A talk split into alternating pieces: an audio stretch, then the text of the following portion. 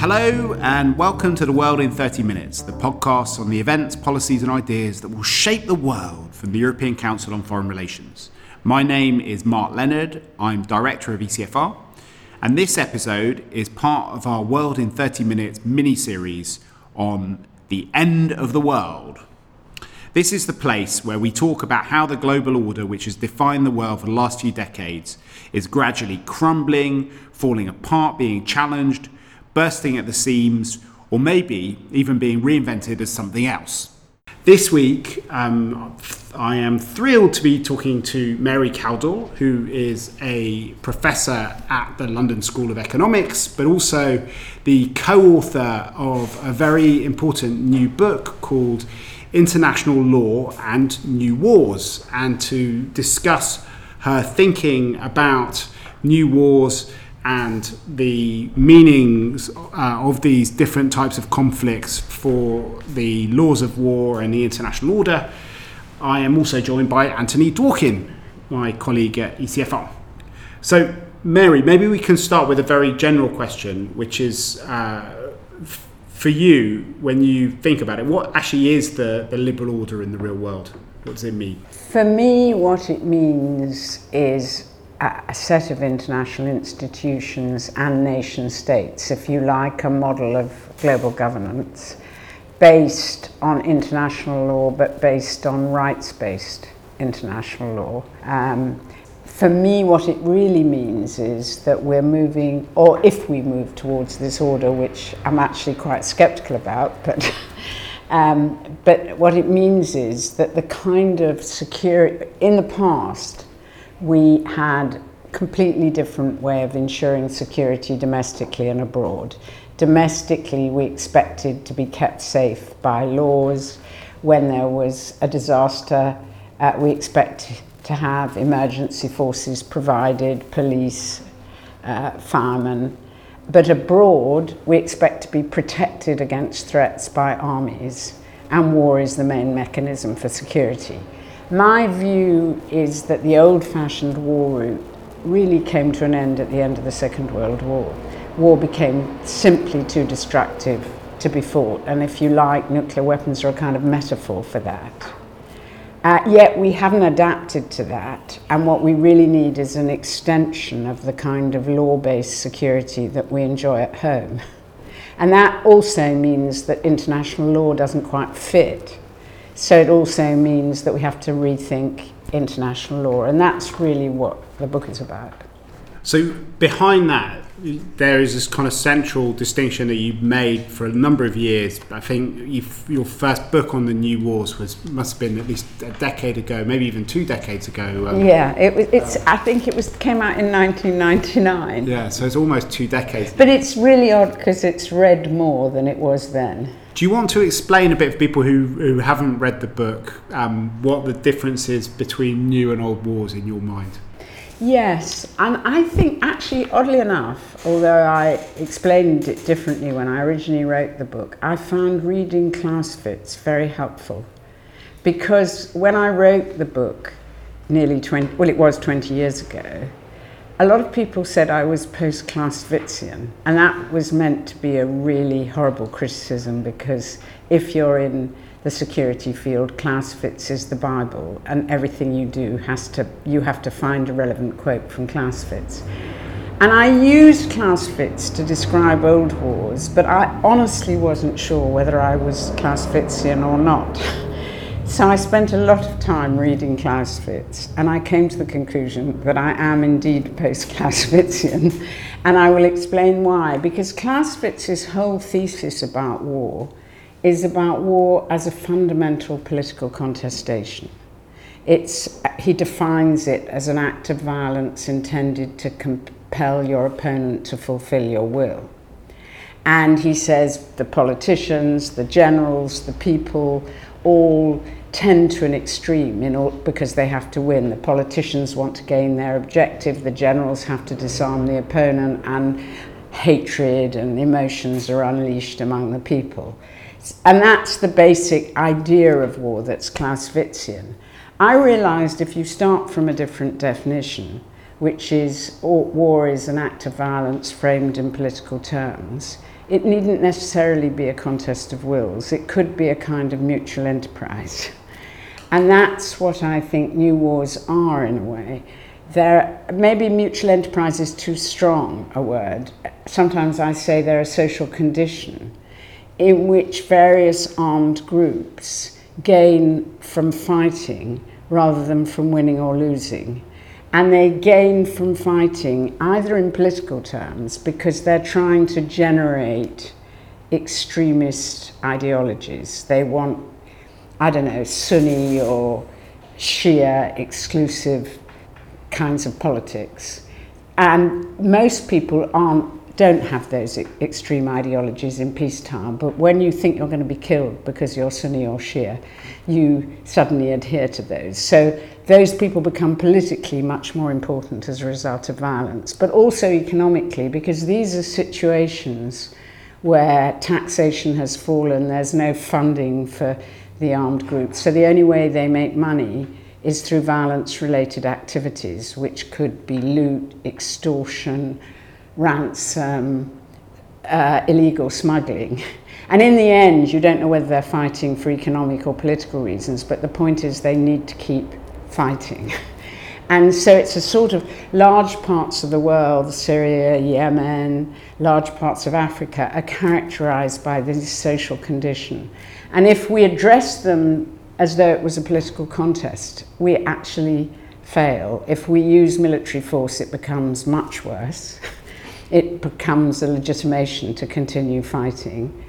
Uh, and if we try to get talks, we only get talks between the extremist groups which allow them to continue their predatory activities. It's a bit like you decided to solve the problems of the UK by having talks between UKIP and ISIS. right. So, I mean, I think that was.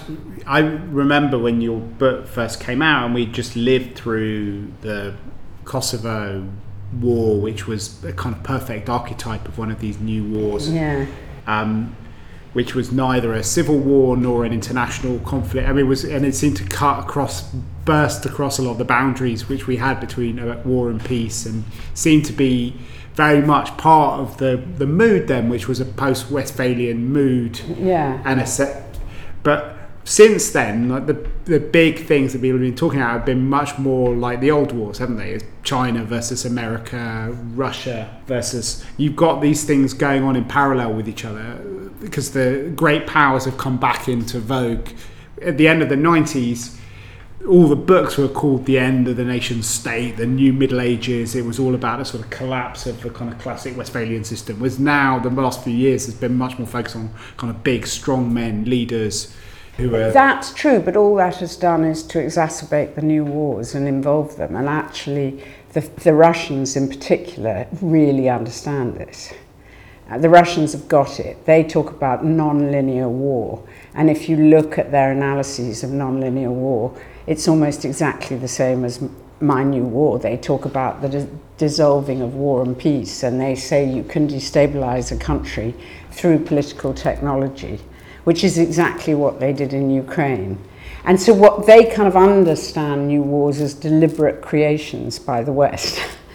um, and in fact, this is the way they conduct their rivalry. So, if you ask me, is there going to be a war? There could be a global new war, but it won't be a classic war in which armies confront each other.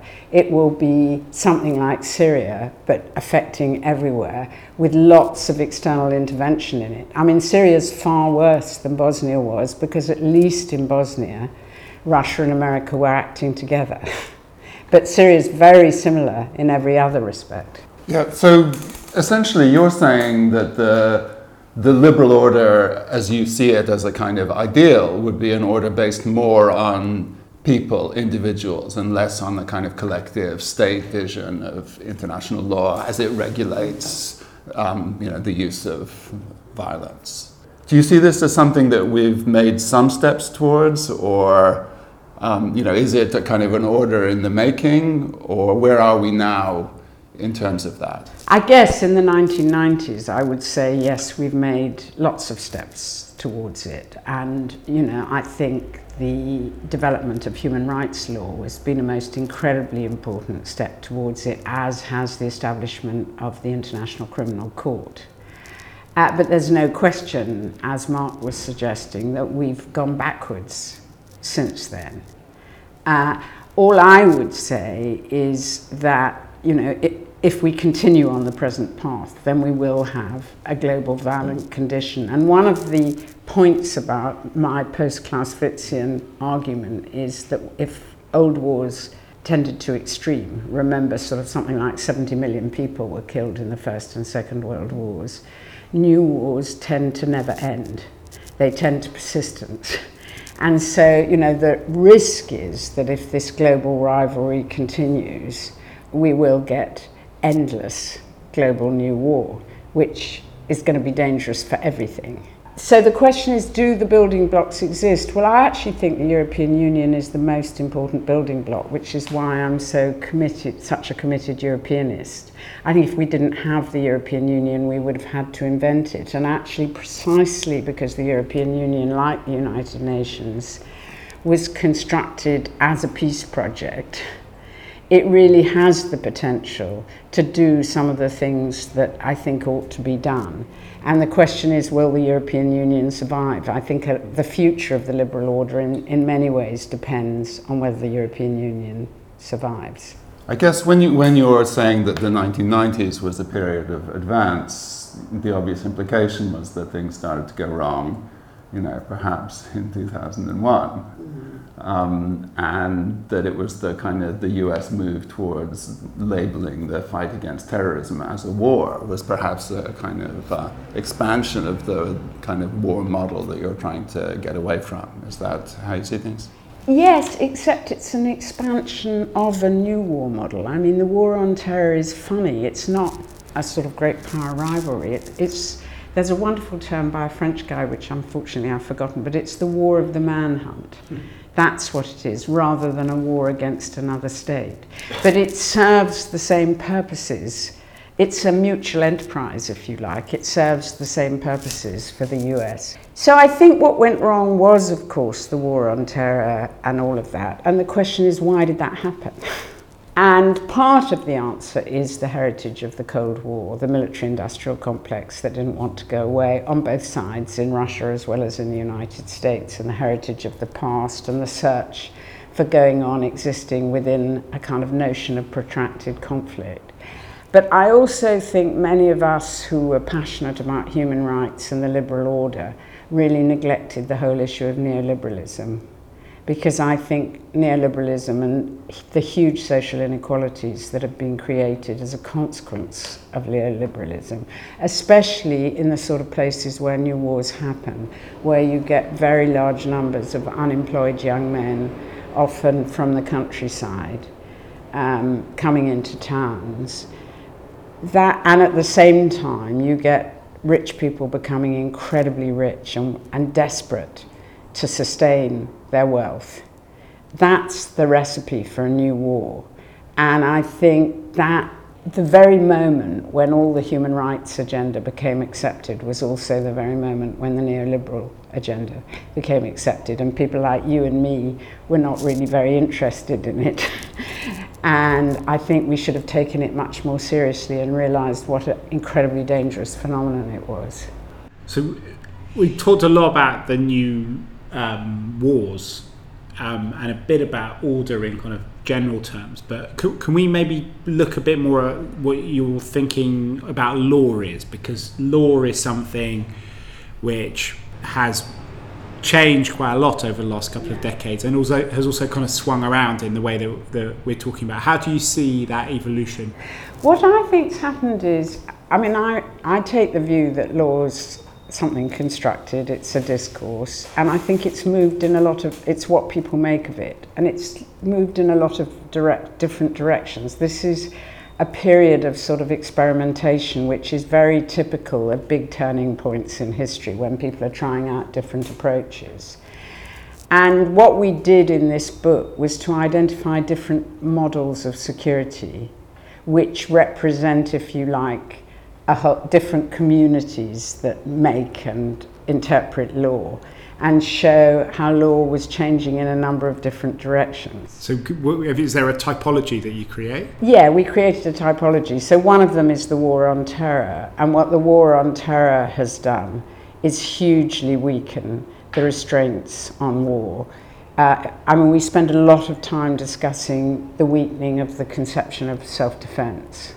Uh, and I could go into details about that because it's actually, I think, one of the most interesting arguments in the book. Not about how it's weakened, because everyone, in all sorts of ways, self defense has been weakened. The notion of preemptive self defense, the idea that you have self defense against non state actors, um, all kinds of different ways self defense has been weakened, uh, which in, uh, gives permission uh, for those conducting the war on terror to go to war. Uh, but it's not just self-defense that's been weakened. Linked to that has been international humanitarian law and the fact that new wars simply don't fit interna- international humanitarian. Well, Anthony's written some really interesting things which we quote a lot about non-international whether this whether the war on terror can be counted a non-international. It's really difficult to define what kind of a conflict. New wars don't fit either actually the classic interstate war or a non-international armed conflict. New wars, you can't distinguish between combatants and civilians. All the things that are central for international humanitarian law just don't fit. And you see how the war on terror, that's the thing that's most famous in legal terms, the way in which Bush dealt, you know, said, they say this is a war which enables them to kill anybody on the grounds they're combatants that justifies the drone campaign. But at the same time, it isn't a war, which enables them not to treat prisoners uh, or sick people with the protections they have under the Geneva Convention. So that's one set of rules. And, and you know, it's become widely accepted that self-defense applies, for instance, to non-state actors. So that's one set of rules that's changed. We keep the old geopolitics, which is more or less what international classic international law, and I won't go into that. Um, then we have responsibility to protect, which introduces the idea of humanitarian intervention, but at the same time uh, assumes that you can use classic military force for humanitarian intervention, which involves a contradiction between uh, you're trying to uh, save people, you're actually committing human rights violations in order to prevent human rights violation because there's a basic contradiction there between military force and human rights. Then we have the liberal peace, which has added an enormous amount of new law, basically taking the form of peace agreements. And the international community treated peace agreements as though they were classic peace treaties on a in the old international way. So what's the? Because if if say the archetype for the war on terror is obviously what happened after 9-11 um, Kosovo would probably be the archetype for, for responsibility to protect what would the archetype for the liberal peace, liberal, liberal Bosnia. Peace Bosnia. Bosnia is the pure archetype in which basically the peace agreement, Dayton, consists of the in international legitimation for a mafia truce. Yeah. That's what it is, and we're very critical of peace agreements. Right. And then we have the final model. So you're sounding like Edward Luttwak, another guest on the podcast, who famously wrote that article about give war a chance in uh, no, because we, liberal peace, we say, is better than war. and um, actually, I can't remember whether we used the term here. We then used it because after we'd finished all this, we did this input into Mogherini's and we used the term hybrid peace. So hybrid peace is what you get when liberal peace meets new war, right. which is a sort of peace, which is better than outright, but actually all the predation and all the extremism and all the human rights violations continue. And then we put forward a human security strategy, which is our ideal, which is actually, I mean, and that's where self-defense comes in. We actually say, yeah, you would be able to use force uh, in the case of a humanitarian catastrophe. And an attack, instead of calling, say, a terrorist attack a, attack by a foreign state, you would call it a war crime or a humanitarian catastrophe. And actually, all attack, even attacks by states, could be rebranded humanitarian catastrophes. And then, but then, how you protect them has to be in, has to conform not only with international humanitarian law but with human rights law as well. So that's how we think about human security, and we talk quite a lot in practical terms about what that would mean. And Christine's done a lot in the end about what would what what does it require in terms of international law.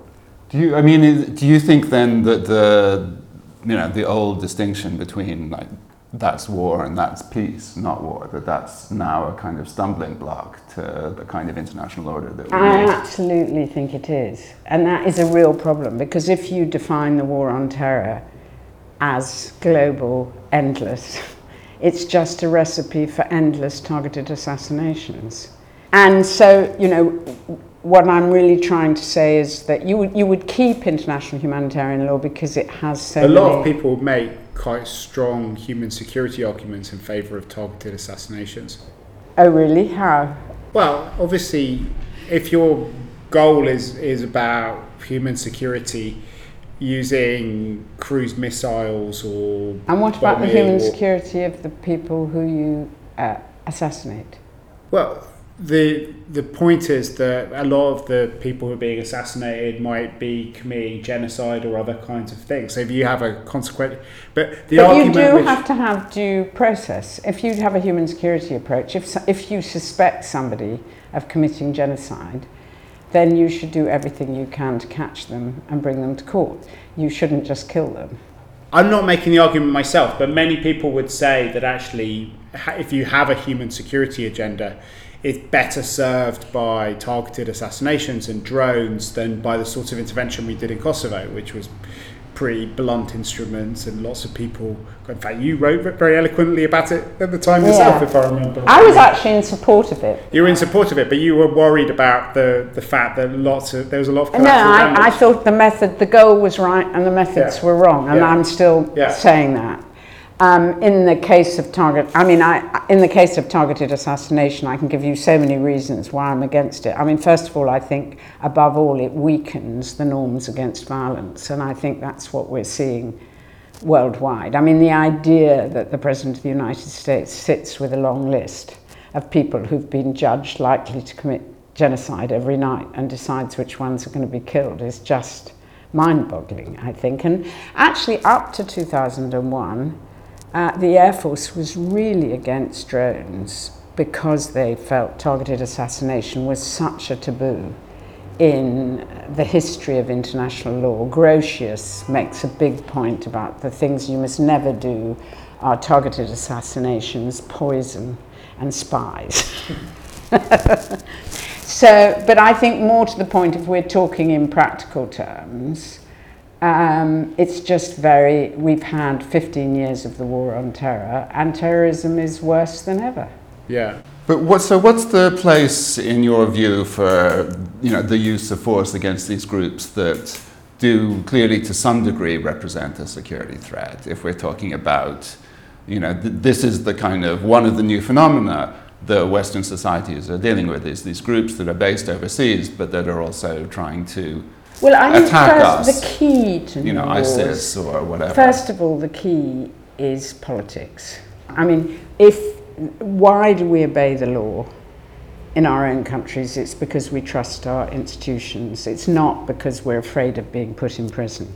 And the, these kinds of groups become important in situations where law has broken down. Yeah. So that, you know, if you look at what's happening with ISIS today, um, it's being fought inch by inch, room by room, street by street. We're killing many more people than uh, ISIS are. And then ISIS reappears in the liberated areas. and until you've established a, a politically inclusive government in Baghdad, you can't deal with ISIS. Well, then, supposing we had a politically inclusive, how would we deal with it? Well, it would be something more robust than policing.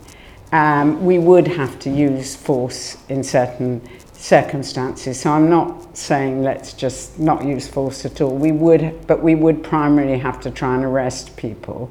But also, if you're thinking of places like Syria, for instance, a lot, a lot of it is responding to what people on the ground are asking for. So there are lots of places in Syria where local people have negotiated ceasefires and would like to have the international community come in and act in a defensive way to protect them.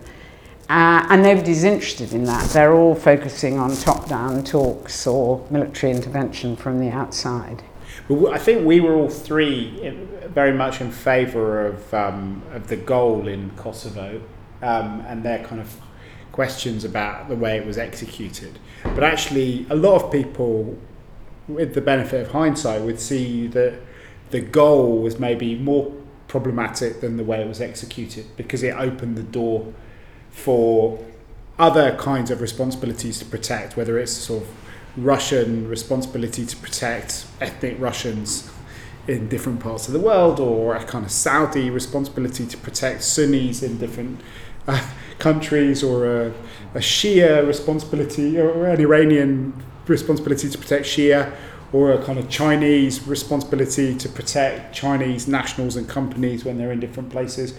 That once you start opening the the kind of door to interventions of different kinds, it will inevitably be easier for people to in, uh, to intervene, and they won't necessarily go through the same sort of process. Their idea of due process might be slightly different from ours, though actually our version of due process was was very contested in '99. A lot of people think that it was actually technically illegal um, the intervention. I, I think it was illegal. I mean, I was on the Kosovo Commission and we yeah. concluded that it was legitimate but illegal. Yeah. Uh, and you're right. I mean, would I now still think it's legitimate? It's an argument actually Christine and I had endlessly in writing this book because Christine didn't agree. She agreed it was illegal, but she thought it was illegitimate too. And there is an argument, I think a serious argument, that, you know, Kosovo was the precursor to Iraq. Yeah. I think that's the important argument. And, and that, you know, Tony Blair in particular thought he was going to be the Prime Minister for humanitarian intervention and he was going to open the way uh, and he would be welcomed by Iraqis like he was Kosovars. Um, so that, I think that's a serious argument, but I just wonder whether if it had been done differently, and I think that over and over again in relation to Libya, because I think if actually when Benghazi had called for help against Gaddafi's forces, I think there had to be a response. But if instead the world had said Benghazi is now an internationally protected area and we'll put troops on the ground and we won't engage in an offence against Gaddafi, but we'll protect Benghazi and try to help them establish a rule of law then the whole story might have been very different. And it wouldn't have been able to be used as an excuse by the Russians to say responsibility to protect is over. Um, so you could make that argument. So, I mean, you know, the hindsight's a wonderful thing. But if we if we look forward from now, you said that Europe, in a way, is the key to any positive advances in this world. What do you think Europeans can actually do, given the fact that they are contending with Xi Jinping in China, Putin in Russia? Well, actually, Trump I think Europeans could do an enormous amount, and I do think the global strategy is quite good that Mogherini produced because the Europeans have enormous economic leverage and political leverage. I think the problem with the European Union is that politics have gone on holiday. There aren't any politics in the European Union. And so they don't take political positions. And they messed up Syria completely. you know, they took the American position, which was regime change immediately, whereas they were in political dialogue with Assad at the time about him carrying out political reforms. You know, they could have used their leverage to put pressure on Assad. They could have also worked with Turkey, which was very constructive at that moment. Though some people actually, just a little aside, you know, you said that the ICC was a big step forward, and I, I agree. I think it was a, a kind of big step forward in terms of how we think about international law. But it, Syria does raise a classic issue about that. I mean, how, on the one hand, can you push for a political solution whilst threatening to put people in front of the ICC and to take them to court. I think that's part of pressing. I mean, if you take my argument that this is a mutual enterprise, yeah. then dealing with war crimes is an essential precondition for peace. You it doesn't necessarily encourage the person who's committing the war crimes no, but to, what to I'm saying is that you put aside. pressure on them. I mean, right from the beginning, if, if the European Union had said to Assad, stop bombing your citizens rather than move, rather than go away, that would have been better. And I actually, no, I actually do disagree with you on that. I think that you do have to carry on the job of documenting war crimes and all of that at the same time as the political talks. But I think the key point, if you're asking me about a political solution, you can't reach, and that's the lesson of Bosnia, the lesson of the liberal peace, you can't reach a political solution based on talking only to armed groups and the regime. Uh, because a political solution is about a future constitution. And actually, what's interesting about Syria at the moment is that the Astana process is not about a political solution. It's about just dampening down the situation on the ground, creating ceasefires. In order to have an effective political solution, I think you start at the bottom, and that's where the insight that new wars are a sort of social condition more than a contest is so relevant because what you start is by trying to deal with legitimacy at local levels. And actually, again, something that's DFID is actually doing quite well on this. You know, perhaps the most interesting aspect, which is never written about, is the support for local administrative councils. And DFID's one of the best because it's tried to do it within Syrian law. It's the British Department for International Development. For yeah. But the European Union is also working on this. So there's a lot you can do also on the war economy. You know, a lot of young men are joining extremist groups because it's a salary. So if you can promote legitimate economic activities even within a war, there's a whole lot of things that the European Union's in a very strong position to do if it starts to rethink the way it does things. But also, there's lots of international pressures. I mean, the Syrian war, above all, was externally driven. Uh, you know, the opposition really turned to arms because everybody from the outside was giving them money.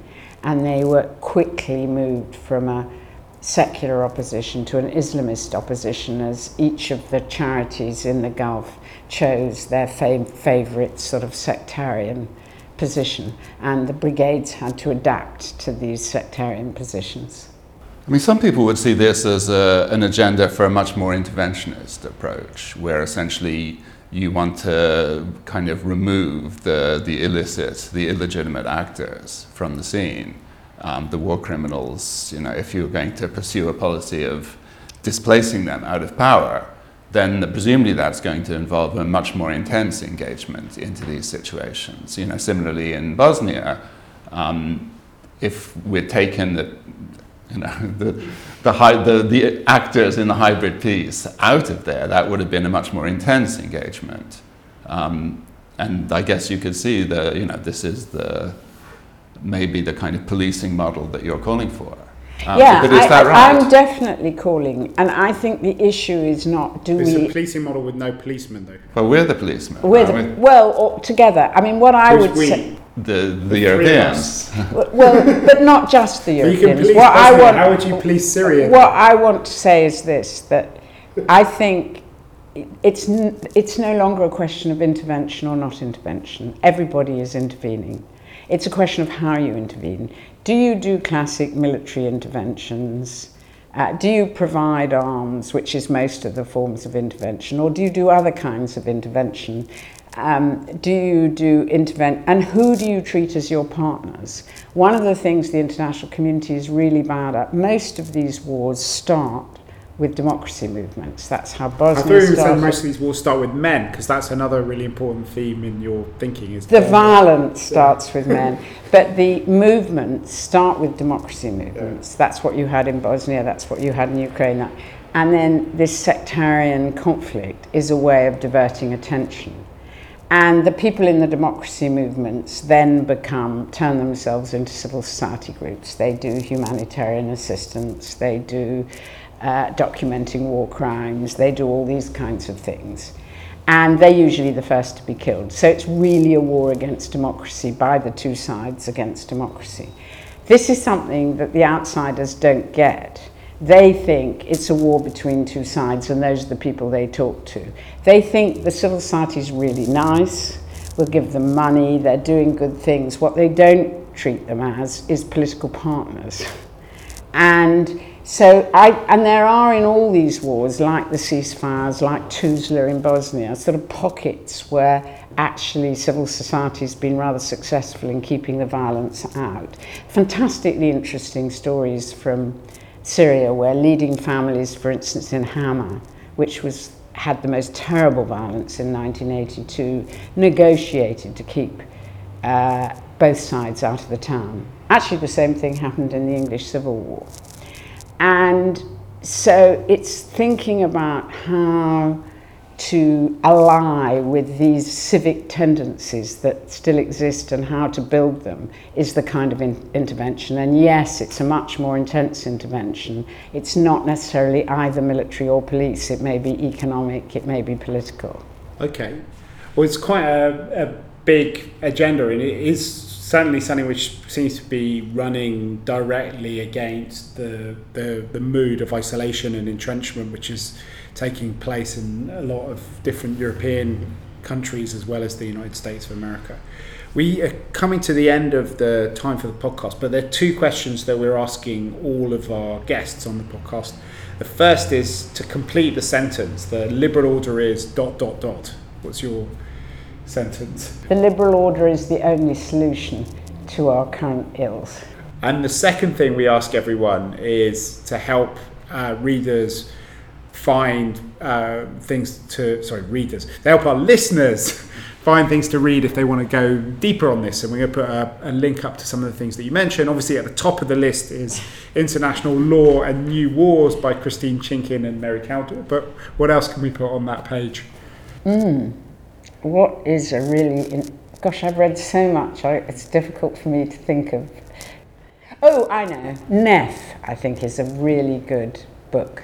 Stephen Neff on the history of the institution of war.